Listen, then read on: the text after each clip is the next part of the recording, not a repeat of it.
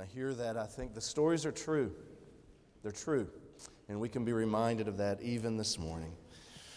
Several weeks ago, we began a stu- study of the book of Acts, and the purpose was really to comprehend what it means to live on mission for the Lord.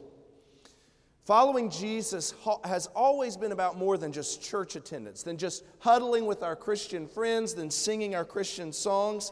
But we can easily forget that and fall into a routine where we're just living our lives with a little bit of Jesus or a little bit of religion or a little bit of church on the side. But just like the first followers of Jesus, you and I have been sent out on mission with a message to carry that Jesus has come, that Jesus gives us hope, that He died and was resurrected and gives us the hope of eternal life where we can be reconciled to God.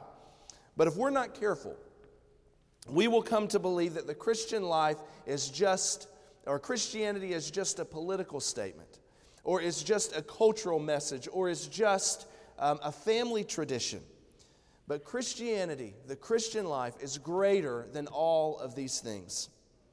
Studying Acts has been really helpful because we've been able to focus on the life of Paul, who was radically saved, radically changed, and immediately goes out sharing what he's heard, what he's experienced, what he knows to be true. And we began our study with Paul's second missionary journey. We finished it last week, and today we're going to pick up with the third and final missionary journey. What happens is Paul returns to Antioch. That's the church where he left from. And the next verse, after it says he's been there in Antioch, the next verse tells us that he heads out on the mission field once again. Acts 8 23 says, I mean 18, verse 23 says, And having spent some time there, that's Antioch, he left and passed successively through the Galatian region and Phrygia, strengthening all the disciples. So, the purpose of this third journey is strengthening disciples. And he goes to some of the cities that he had visited on his first missionary journey, which was up in that Galatian region, kind of like um, uh, it would be northwest where he left from, uh, kind of that northern part of what's now Turkey. But his goal all along had been to make it to Ephesus. He had always wanted to go there to preach. He made it at the tail end of his second missionary journey. But this is where he wants to go and spend his uh, time. Well, why is that? John Polhill writes No better site could have been picked for the evangelization of all of Asia Minor than Ephesus. No other place. It was that critical of a city that if you want to reach the community here, this is where you need to go. So Luke gives us the context of where Paul is arriving in Ephesus after another missionary named Apollos is leaving for Corinth. And so we're going to read now together Acts 19, verses 1 through 10. And we know in late summer, 52 AD, that's when Paul is arriving in Ephesus. Verse 1 It happened that while Apollos was at Corinth, Paul passed through the upper country and came to Ephesus and found some disciples. He said to them, Did you receive the Holy Spirit when you believed? And they said to him, No, we have not even heard whether there is a Holy Spirit. And he said, Into what then were you baptized? And they said, Into John's baptism. Paul said, John baptized with the baptism of repentance, telling the people to believe in him who was coming after him, that is, in Jesus. When they heard this, they were baptized in the name of the Lord Jesus. And when Paul had laid his hands upon them, the Holy Spirit came on them, and they began speaking with tongues and prophesying. There were in all about 12 men. And he entered the synagogue and continued speaking out boldly for three months, reasoning and persuading them about the kingdom of God. But when some were becoming hardened and disobedient, speaking evil of the way before the people, he withdrew from them and took away the disciples, reasoning daily in the school of Tyrannus. This took place for two years, so that all who lived in Asia heard the word of the Lord, both Jews and Greeks. So Paul ministered under the authority of the Holy Spirit while he's in Ephesus, demonstrating the power of Jesus over false religion and over spirituality. And what I think is clear in this whole chapter, we're not going to be able to study the whole chapter today, but what I think as you study through this is you learn that Jesus is greater than religion. we glean from Paul's ministry in Ephesus that we are to distinguish ourselves as a church that believes Jesus is central, ministry is essential, and God is all powerful. So we're going to look at the first seven verses and unpack that first point that Jesus is central. He is the centerpiece of our message. You can get rid of everything else, but if you have Jesus, you have the centerpiece of the message. So in the first century, Athens was considered the city of big ideas. Remember, whenever Paul was there, he was speaking before all these philosophers, the Epicureans, the Stoics. They loved to hear the new ideas. It's a city of big ideas. Then he goes on to Corinth, which is a city of big business. This is where the commerce was exploding. It was a very luxurious place because of the two key ports and lots of money flowing in and out of the city. And then we come now to what in the first century would have been considered the city of big religion. This was another ancient Greek city, but it was located on what uh, is the western end of what today is modern Turkey, okay? So that is where Ephesus is located. And one of the distinguishing features about Ephesus was this magnificent temple that is remembered today as one of those seven wonders of the ancient world. So Paul would have seen this. You know, you, we, we think of the pyramids of Giza, that's the only one that's still standing. Uh, and those hanging gardens of Babylon, the Colossus of Rhodes, and one of them, uh, one of the wonders of the ancient world, was the Temple of Artemis, which is located right here in Ephesus. The Temple of Artemis was four times larger than the Parthenon, which was in Athens. So, this is a magnificent structure 127 columns rising 60 feet in height just this gigantic structure that everybody was familiar with. And it was there to celebrate Artemis, the mother goddess. And for more than, it was really about 2,000 years before Paul arrived there, this city had become the center of cult worship of Artemis, this mother goddess. And evidently, the worship of Artemis was not localized, it had spread throughout the entire Greek world. So, this is a really important city. Now, Corinth had a sexualized atmosphere. We talked about that a couple weeks ago. It was just an over sexualized, it was um, in the church, we know they even struggled with that whenever we study through 1st and 2nd Corinthians. Now, Ephesus, though, was a spiritualized atmosphere. There were all sorts of cults here. They even practiced occult work there, uh, all sorts of superstitions. This past Wednesday was Halloween, and you see these, this kind of dark, decor that's out, that's in your neighborhoods, and you're ready for it to come down, and it is. Got to make way for Christmas. But that gives you an idea of what it was like in Ephesus because it was just a dark and kind of a magical, superstitious place. There would be shops that had objects and artifacts and people that pointed to this dark and frightening and unseen world. That's what Ephesus was like. A term from antiquity that described documents that contained spells or incantations was called Ephesian writings.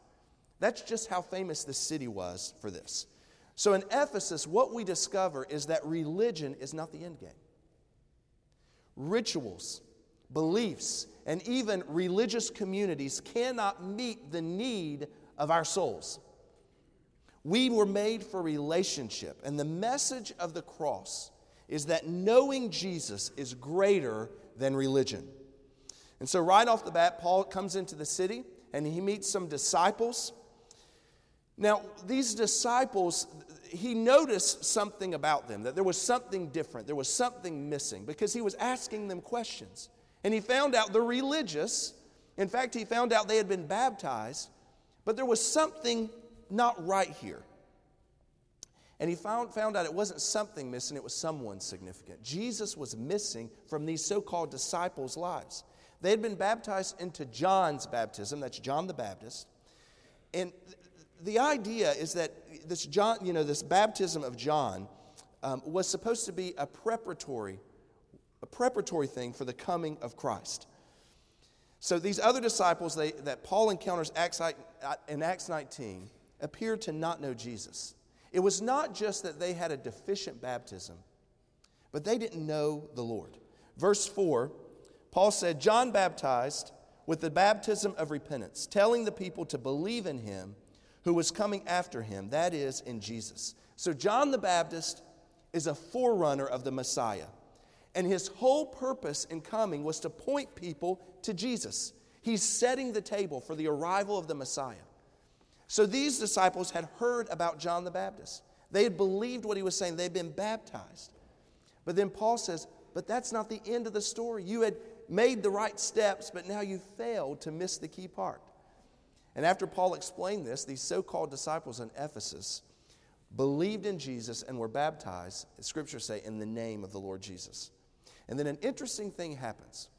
Paul, in a uh, symbolic way, goes to show these men that they have been welcomed into the fellowship. So he places his hands on them.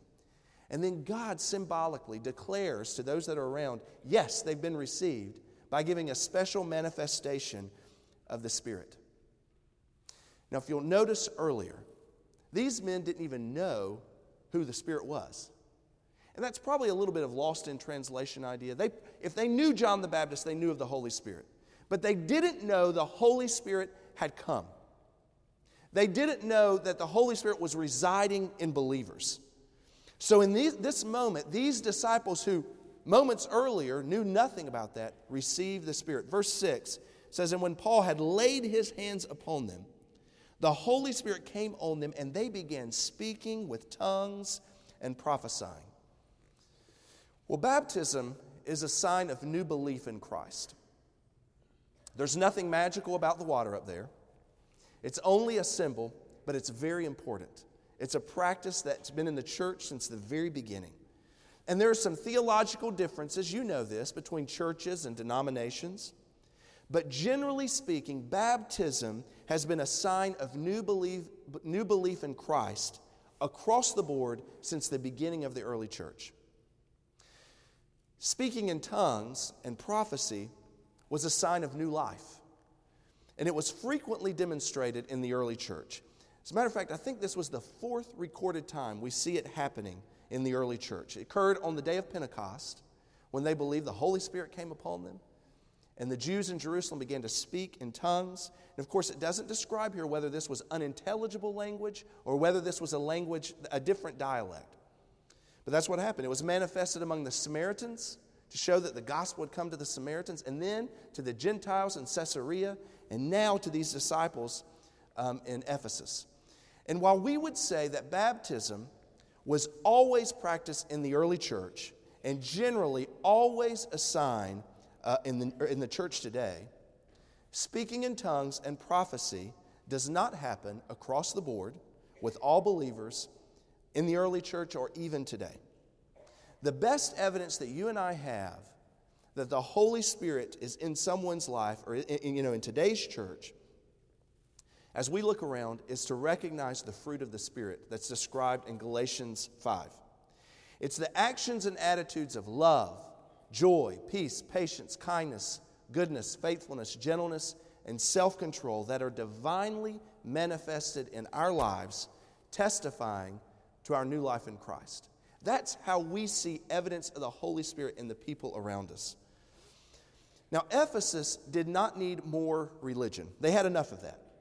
They didn't need more spiritual practices, they had enough of that. Ephesus needed the gospel of Jesus Christ. Today, the world does not need more religion, but it does need a church that believes Jesus is the central teaching of the scriptures and of our lives. That teaches knowing Him is what matters most. That I, I look so forward to, even in the coming year and in the coming years, as we as a church come together and say, our goal is to make sure this community, the places where we have impact, is saturated with the gospel of Jesus Christ. That we work towards that end, that we give towards that end, that we serve towards that end. That we strategically together figure out where can we see churches planted where people need to know about Jesus. They don't need religion, they need Jesus. But you know, I do have a concern today that in our churches, there are many who, just like these disciples, would testify to baptism. But like these Ephesian disciples, there's no relationship with Jesus. The Holy Spirit is not in your life because you've not received or believed in Jesus. So the question is do you have religion or do you have a relationship with Jesus? Your baptism is simply meant to be a symbol, a sign of the change that's taken place in your life. Baptism doesn't save you from any sort of punishment. Baptism doesn't uh, guarantee you a place in heaven. Baptism doesn't make you a better person. There's no healing properties in the water. What you, we need is the healing properties that are, that's in the blood of Jesus. The scriptures say, without the shedding of blood, there is no forgiveness. So you and I can have the forgiveness that uh, comes by placing our faith in the, the death and the burial and resurrection of Jesus. So the question is have you done that? Or are you trusting in religion? Are you trusting in church attendance or in your giving or in your Bible? Or are you trusting in a relationship with the Lord? You know, I would say the difference between religion and relationship is the difference between knowing about someone and knowing them as your friend. Do you know Jesus as your friend today? We must distinguish ourselves as a church that believes Jesus is central and then, I think as we look further, we'll see that ministry is essential. Paul does the same thing wherever he goes. He is a creature of habit. Every city he goes to, he tries to find the synagogue to go in and preach. Every city. Here he does the same thing in Ephesus. Goes into the synagogue, begins preaching and teaching and proving that Jesus is the Messiah. And you know, if we are on mission, we must speak boldly the message that we have to share. We cannot say we are living on mission if we're not willing to boldly share what we know, what we've experienced, what we believe to be true. So, Paul did this in the synagogue for about three months, and then he met opposition. This morning, I was with Byron Henson, and Byron reminded me that, uh, Wes, you've been at First Baptist now as the pastor for three months. So I've been looking over my shoulder all week to say, I wonder if the opposition is coming now, just like it did for Paul in Ephesus. But in the synagogue, Luke says in verse 9 some were becoming hardened and disobedient, speaking evil of the way before the people.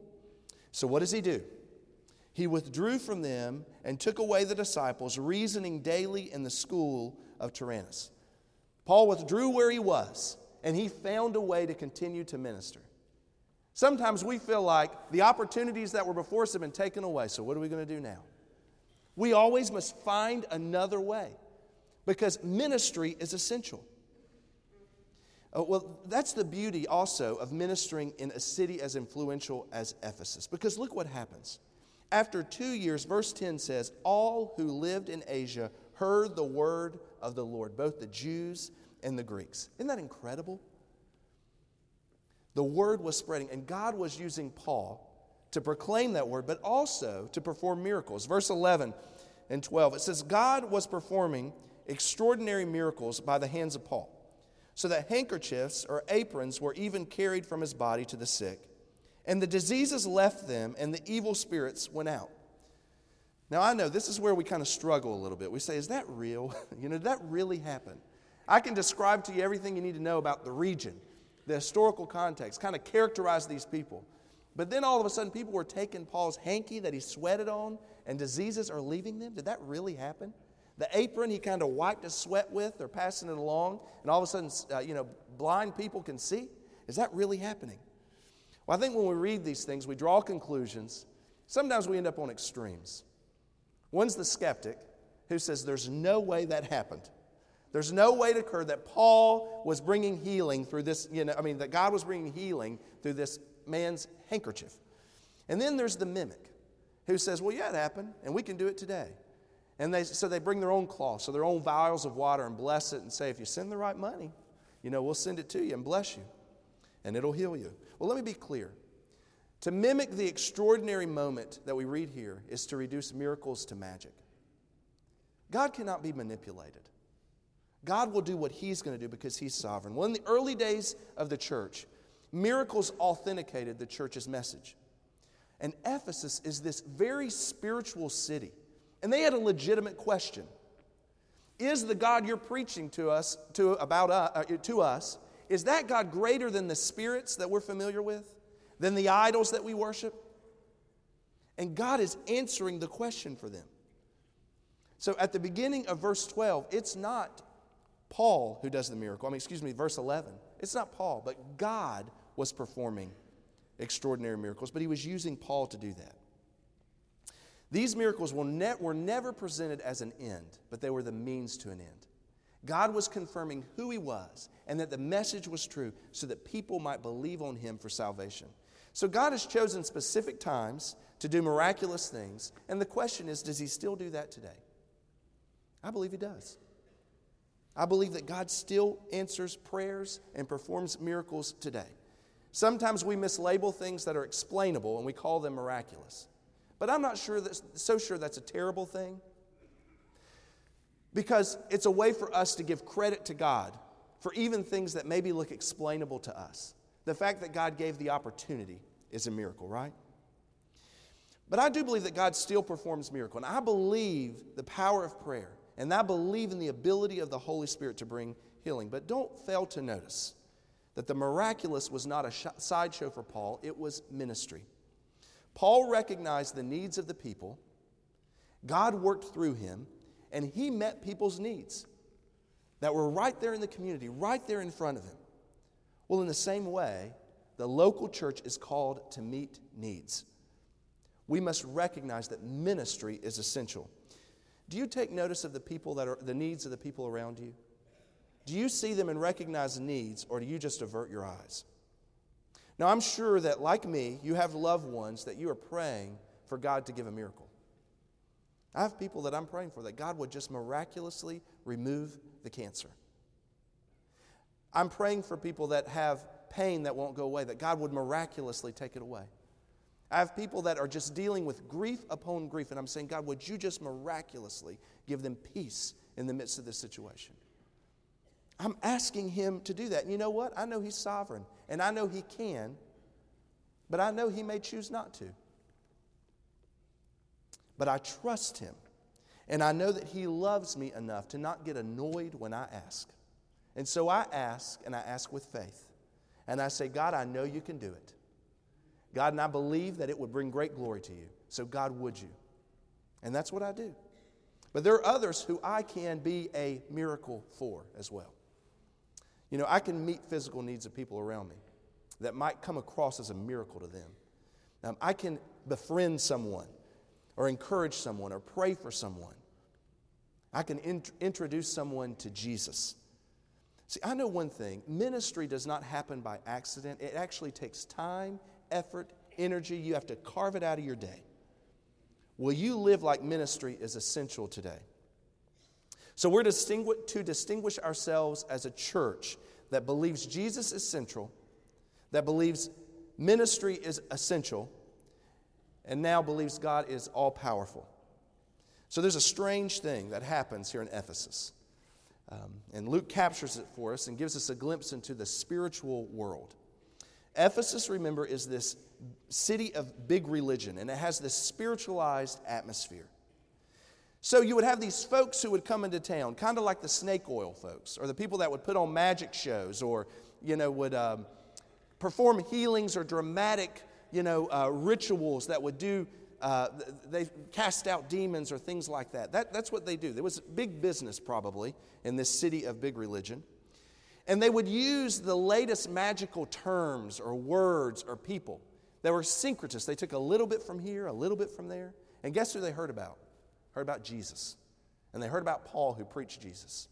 And so the scripture says that they started coming up with these incantations. These people who don't know the Lord, but they were saying, I adjure you by Jesus whom Paul preaches. And so Luke describes how this happens one time in Ephesus. Let me read to you verses 15 and 16. And the evil spirit, after they did this, the evil spirit answered and said to them, I recognize Jesus and I know about Paul, but who are you? And the man in whom was the evil spirit leaped on them and subdued all of them and overpowered them, so that they fled out of the house naked and wounded. I mean, imagine how scary that would be. But Luke does write this in almost a humorous way, where you're like, these people are just humiliated, where they thought they had all power. And then God, you know, they realize that the name of Jesus is not manipulative by, you know, by every person. So Christianity, what we learned, is not magic. It's not magic. The name of Jesus used in a spiritual way doesn't have manipulative power. The second thing we notice, though, is the demon recognized the name of Jesus, did know Jesus. So rather than Paul dealing with this impostor uh, magician, the evil spirit does and overcomes the man. So this event becomes known. So the verses, if you keep reading. And many of these magicians are convicted by this, and some who were Christians who still practiced superstitious things, they got convicted and they began to repent. And then they brought all these magical arts things together and they burned them, they renounced them, and they placed their faith in Jesus. So, in this scenario, Jesus is being magnified, and the fear that came over the people when they heard about this was proper reverence. And then the spiritual city that saw power in the idols and in the temple of Artemis, they recognized that Jesus is the one with real authority. And then in verse 20, it says, So the word of the Lord was growing mightily and prevailing. So it's clear from this whole interaction that God has all power. He puts to shame every false religion, every idol. The church needs to believe more today than ever before that God is all powerful. That includes having power over death and the grave. Jesus demonstrated this so clearly when he, in his crucifixion, died and then was buried, and then three days later, he triumphs over death, claims victory over the grave, and now he gives us the promise of resurrection if we'll place our trust in him. Well, today is All Saints' Day, and we remember those in our congregation who have simply gone on before us. They are not here, they are with him. And one day, if we're in relationship with the Lord, we will join them there. And I know for those of you who are family, some of you have had experienced tough years. And it may be a little bit hard for you as we remember and as we specifically recognize their absence today. But we believe they are not in coffins, they are not in urns, those loved ones are not in mausoleums or the ground or blowing in the wind. They are with Jesus. And one day the sky's going to crack and Jesus himself is going to come in authority. And the scripture said that the dead in Christ will rise. They will be bodily resurrected, their bodies will be glorified and restored. And they will meet him in the air. And those of us who know Jesus will experience eternal life with him. God has all power. Well, Ephesus was famous for that spiritualized atmosphere. And the truth is, the spirit realm is real. We don't talk about it much because I, I, don't know how it works. I don't know what uh, angelic forces are at work right now. I don't know what demonic forces are hanging out right now. Just a minute ago, my microphone messed up, and I thought, who is trying to mess up this microphone from working?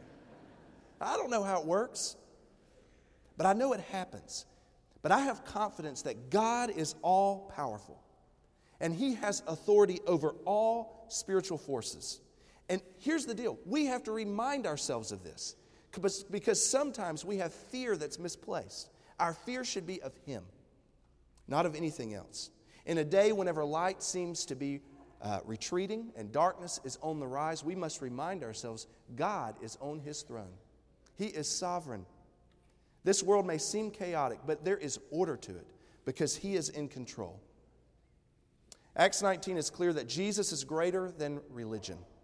The city of Ephesus, which placed a premium on spiritual activity, sees the power of God demonstrated through the preaching and the ministry of Paul and the local church. And we discover that we should distinguish ourselves as a church that believes Jesus is central, ministry is essential, and God is all powerful.